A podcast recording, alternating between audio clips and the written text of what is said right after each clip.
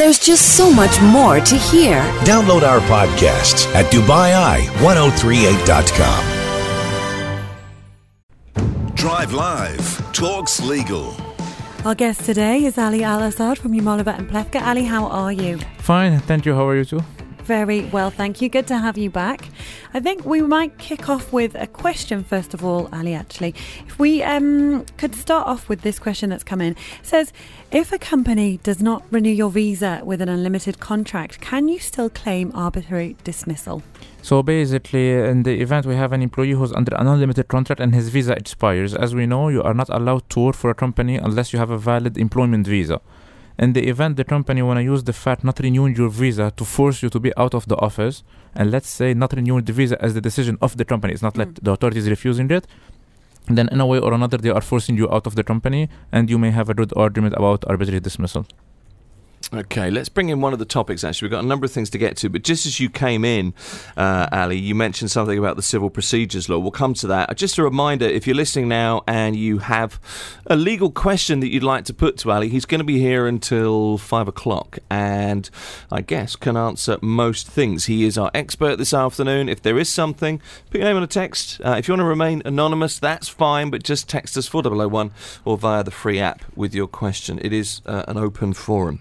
Civil Procedures Law, an amendment. This is being enforced. It's in the official Gazette. I suppose uh, this has really just happened. Uh, we're just reading this today, but just run through the civils, uh, the Civil Pre- uh, Procedures Law. If you could just do an overview quickly, and then what the amendment is. So basically, civil procedures law is the law that uh, govern all the process and uh, obligations and rights before the courts. Whenever you have a court hearing, whenever you have a court case, like anything related to a representation of the parties, appearance of the parties, submission of documents, attending meetings, all these actions are governed by the civil procedures law.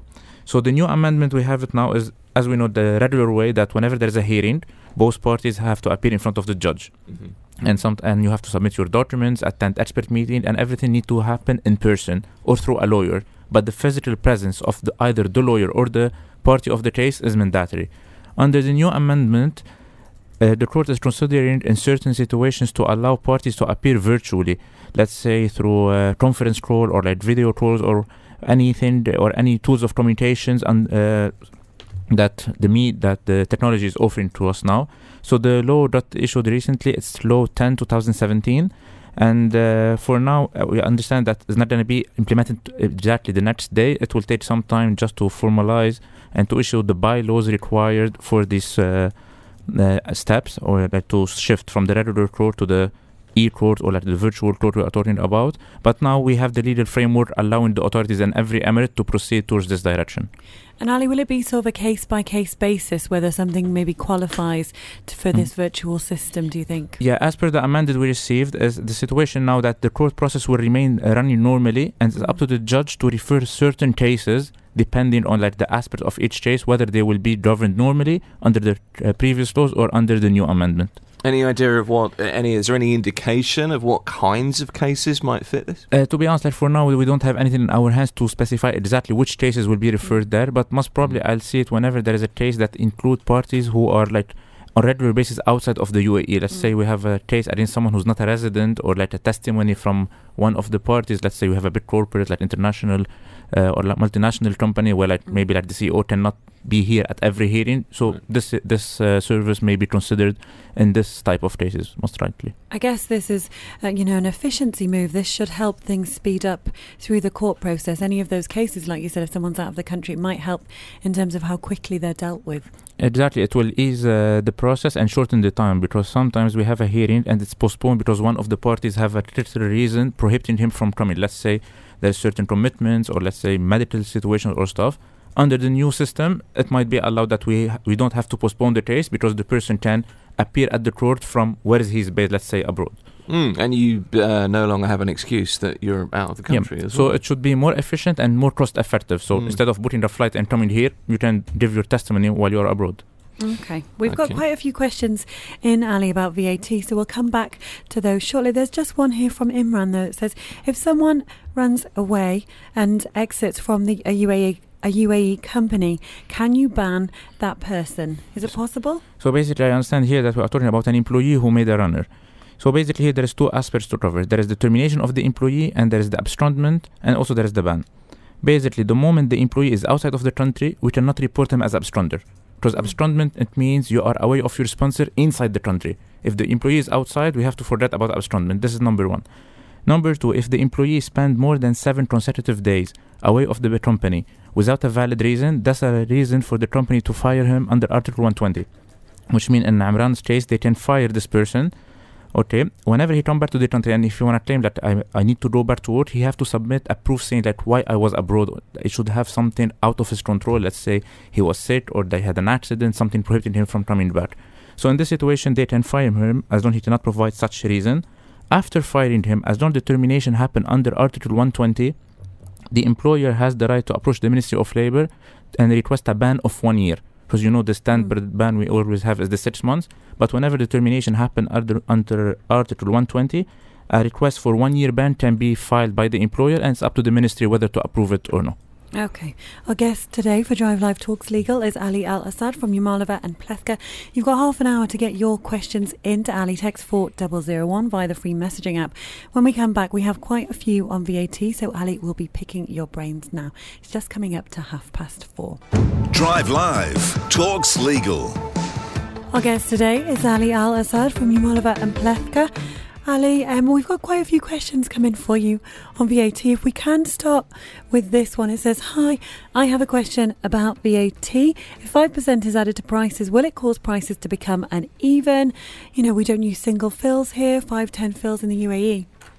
So basically, this situation will uh, definitely arise from time to time. But in the event we see that someone is buying like a but like more than one item, all these like fraction of fils will add up, and later we'll end up with the same situation whenever we have it now. Whenever your bill is like uh, 100 dirham, tw- uh, 35 fils or something. So most probably here in this situation, the numbers will be rounded up either up and down depending whether you are above the 25 fils or below it. Okay, and Sakib also texted in and said, Will uh, the money transfers or remittances made through exchange companies be subject to the VAT coming in on January the 1st? Yeah, here there is two points to be explained. Basically, let's say someone is transferring now before January 1st 10,000 dirham through one of the exchange house or like transfer company monies. So he will pay a net fee over the transfer of the 10,000. Mm. Starting January, whenever the VAT will come into force, only the X fee will be increased by 5%. But your main amount of 10,000 dirham is not gonna lose 5% out of it. Just the fee you pay it now, it will be increased itself by 5%. So if you're paying, say you pay 50 dirhams for a transfer, Mm. for example, uh, 5% of that is 2.5 exactly. dirhams. So, your that should become be- 52.5, yeah. Right. But the main amount you are transferring is not uh, gonna be affected. Okay, there's just one more here. What, what if I buy services from overseas? Do I still then have to pay the VAT? This person asks. Uh, b- uh, theoretically speaking, yes, because uh, uh, if you are buying a service from abroad, it's sometimes if, of you, if you are importing a service. But technically speaking, how it will be managed on ground, especially if we are talking about one individual who will buy this service once uh, once upon a time, that it's not gonna be part of like a business. Theoretically speaking, it should be paid. However, in practice, we don't know yet how it will be collected. All right, then lots of questions into 4001. If you have a question for Ali Al Assad from uh, Yamalova and Plethka, then get in touch with us. Hi, my brother has changed his company. His visa is yet to be stamped, I guess under process. Problem is, his bank's blocked his account and frozen all his funds. Approached the bank and said they've told this uh, person you have two credit cards, you have to cancel them if you want funds. Question is, can a bank do this, uh, blocking funds just because of credit cards? No word on here if there is money owed on the card, so I, I'd assume there is, but I don't know. Uh, but can a bank do that? Most likely, I have the same impression that there is some kind of outstanding amounts over these credit cards. Yeah. Otherwise, the bank is not going to be that concerned about it. So, what's to happen sometimes if you see that the agreement you sign for the credit card it says in the event you default one payment, the bank have the right like to like or like the, all the payments will be due immediately. Same thing happen with loans. So usually, whenever you transfer companies, your previous company will send uh, the transfer like the bank transfer to your account showing end of service, and that's where the banks will know that you are losing your source of income Mm. as a matter of practice, we see they like uh, we see uh, this is not the first time we hear about this scenario. We've seen it before. In the event there is no outstanding on the credit card, or let's say the amount seized in your account exceeds the uh, debt or like the outstanding you have outstanding amount you have under the credit cards, we recommend that you approach the bank. In the event they do not cooperate, you have the right to file a complaint against the bank with the central bank. You see, this is the thing with, with debt cases, isn't it? You, there is always a fear that the bank or that a financial institution is going to turn around and they're big institutions. You're just one person. You, you, you know, it's a it's one of those situations. But it is always best, isn't it, to go and talk and sit face to face and try to work To something out. be honest, like with banks and even other like companies and a lot of disputes, sometimes uh, uh, before going to court or before referring a matter to a lawyer or getting any official people involved in it, sometimes just sitting and talking with the other party, it leads to solution. I don't say every time it happened, but sometimes like you may save a lot of time, a lot of hassle, a lot of money just by talking to the other party. Okay, we have a question here from Mark about wills. We talked about this with Lou Miller uh, a couple of weeks ago. It says, Does the new law number 15 replace the need for DIFC wills for properties? So basically now the same system that we used to have under the IFC, it's available under the Dubai courts. So you can opt for each one of them, the one you prefer. Okay. That's a straightforward answer for your question there, Mark. This one has no name, Ali. It says, Hi, one of my staff members went on leave, then sent me a mail from abroad that they'd resigned. He has since deleted all contact, and we have no way in contacting him. How do we cancel his visa? Okay, here there is two options. Uh, the first one, which is the easiest, but it may take time, just wait six months while he's abroad, because you know whenever you have residency, if uh, if the person hold the residency stay outside of the UAE for more than six months, it will be cancelled automatically. You just have to go and clear the system for it, just to get Mhm. back your quota from the Ministry of Labor or the free zone where you are based. Alternatively, some free zones, depending where where is your license, they have a process allowing you to cancel a residency without submitting the passport.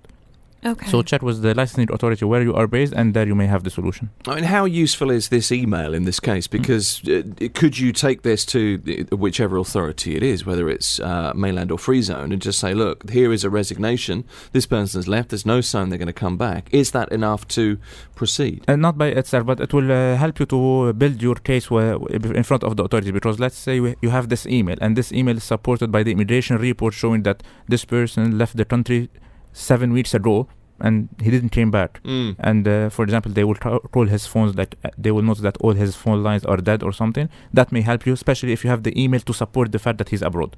Okay. I mean, there's another. There are lots of different uh, offshoots of this, I suppose. But do you, if you do something like this person has done, leave and just write and say, "Look, I'm not coming back"?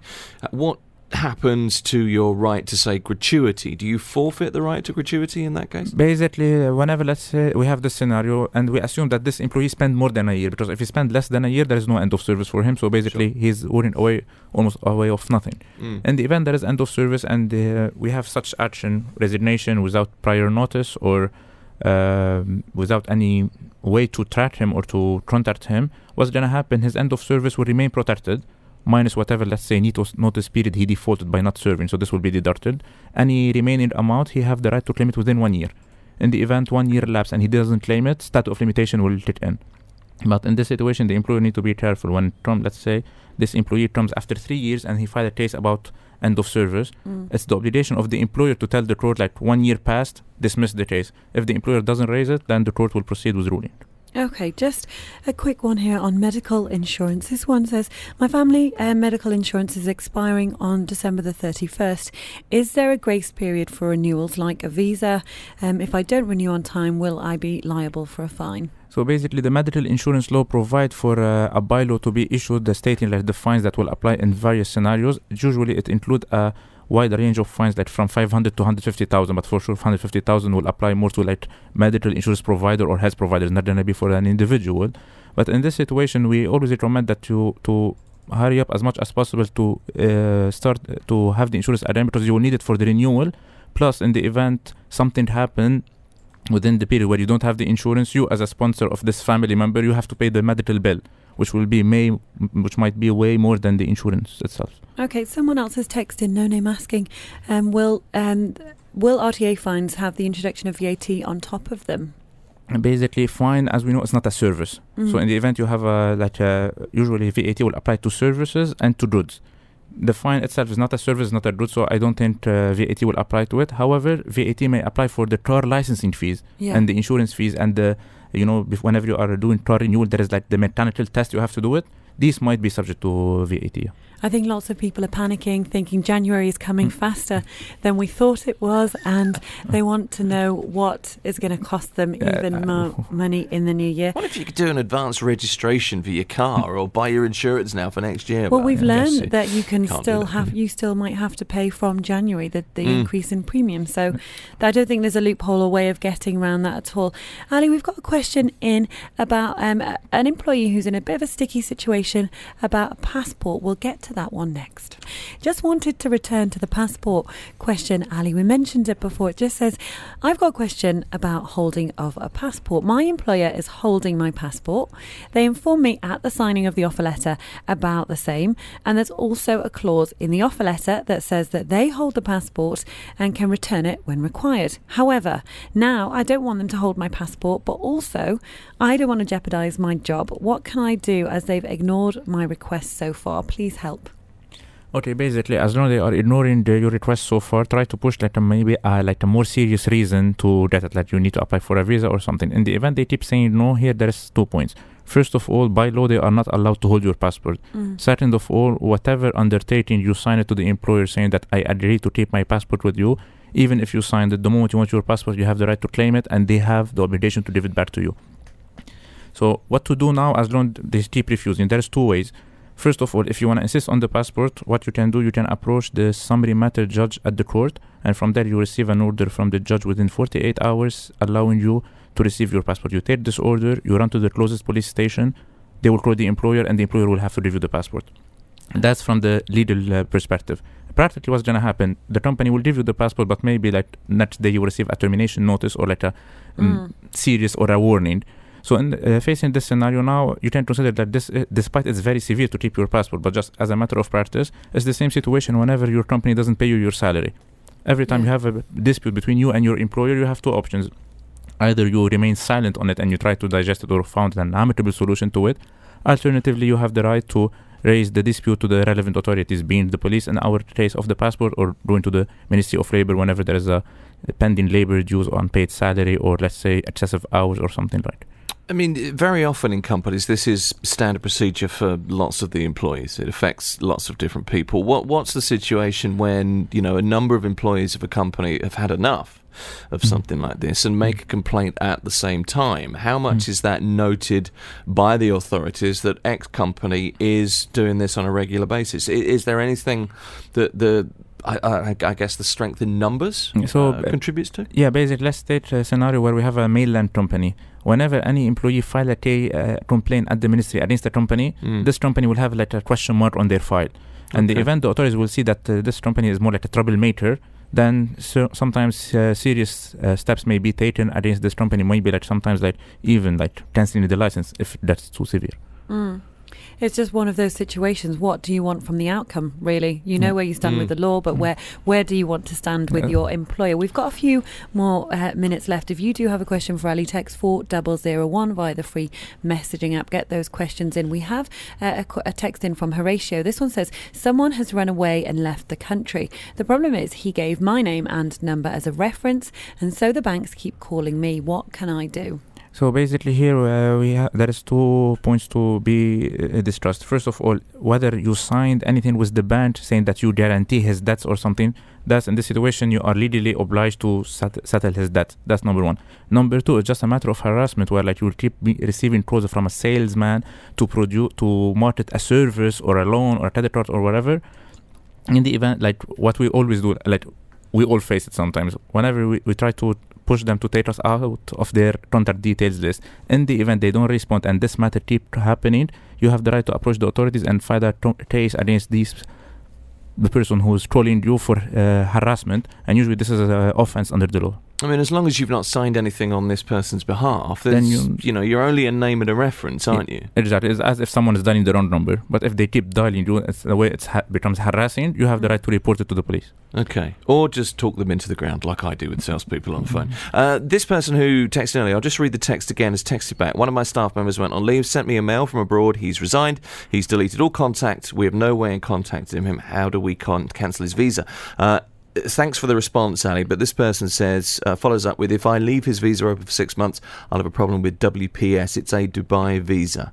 Is there anything else to Okay, add what uh, to that? there is two points here. First, basically, according to our best knowledge, WPS, as long as you are transferring more than 80% of the salaries, you're not gonna have a problem with them. In the event there is a problem, in the event, let's say you receive a notice from the WPS that you are defaulting on a certain salary, you can approach them and explain the situation. Right. And especially if you will have the immigration report showing that he's abroad, that will help you to build uh, your situation with WPS, and most likely they will suspend this transfer for this specific employee.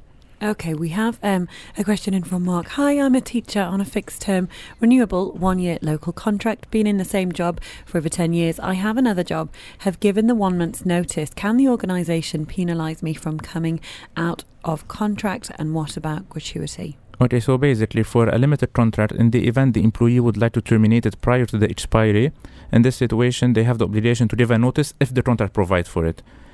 After you give the notice, you break, the contract and you leave. At that time, as per the law, the employer has the right to claim compensation from you up to one month and a half salary. But this is not an uh, automatic amount they can deduct from your gratuity or from your salary.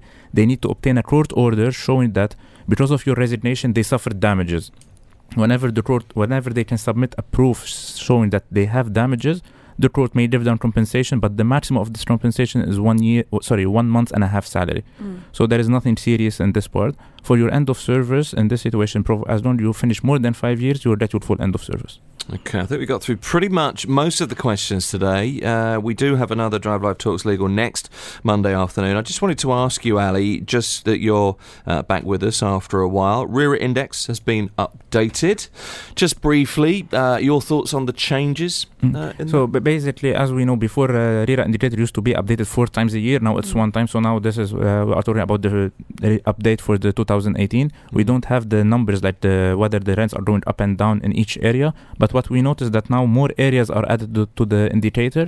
And in some areas you have like specific buildings. Like for the DIFC, it's like by building. There's like five or six buildings, so it's not the Yeah. area. Because you know always there's the issue that in the same area we have high-end buildings and we have like normal buildings. How come the prices are compared uh, to the each other? Sure. So now it's more, uh, um, not I don't want to say more accurate. It's more like specific in certain areas. And for example, the Palm, it used to be like one entry. Now you have Mm. the Palm, and you have certain projects in the Palm mentioned by name.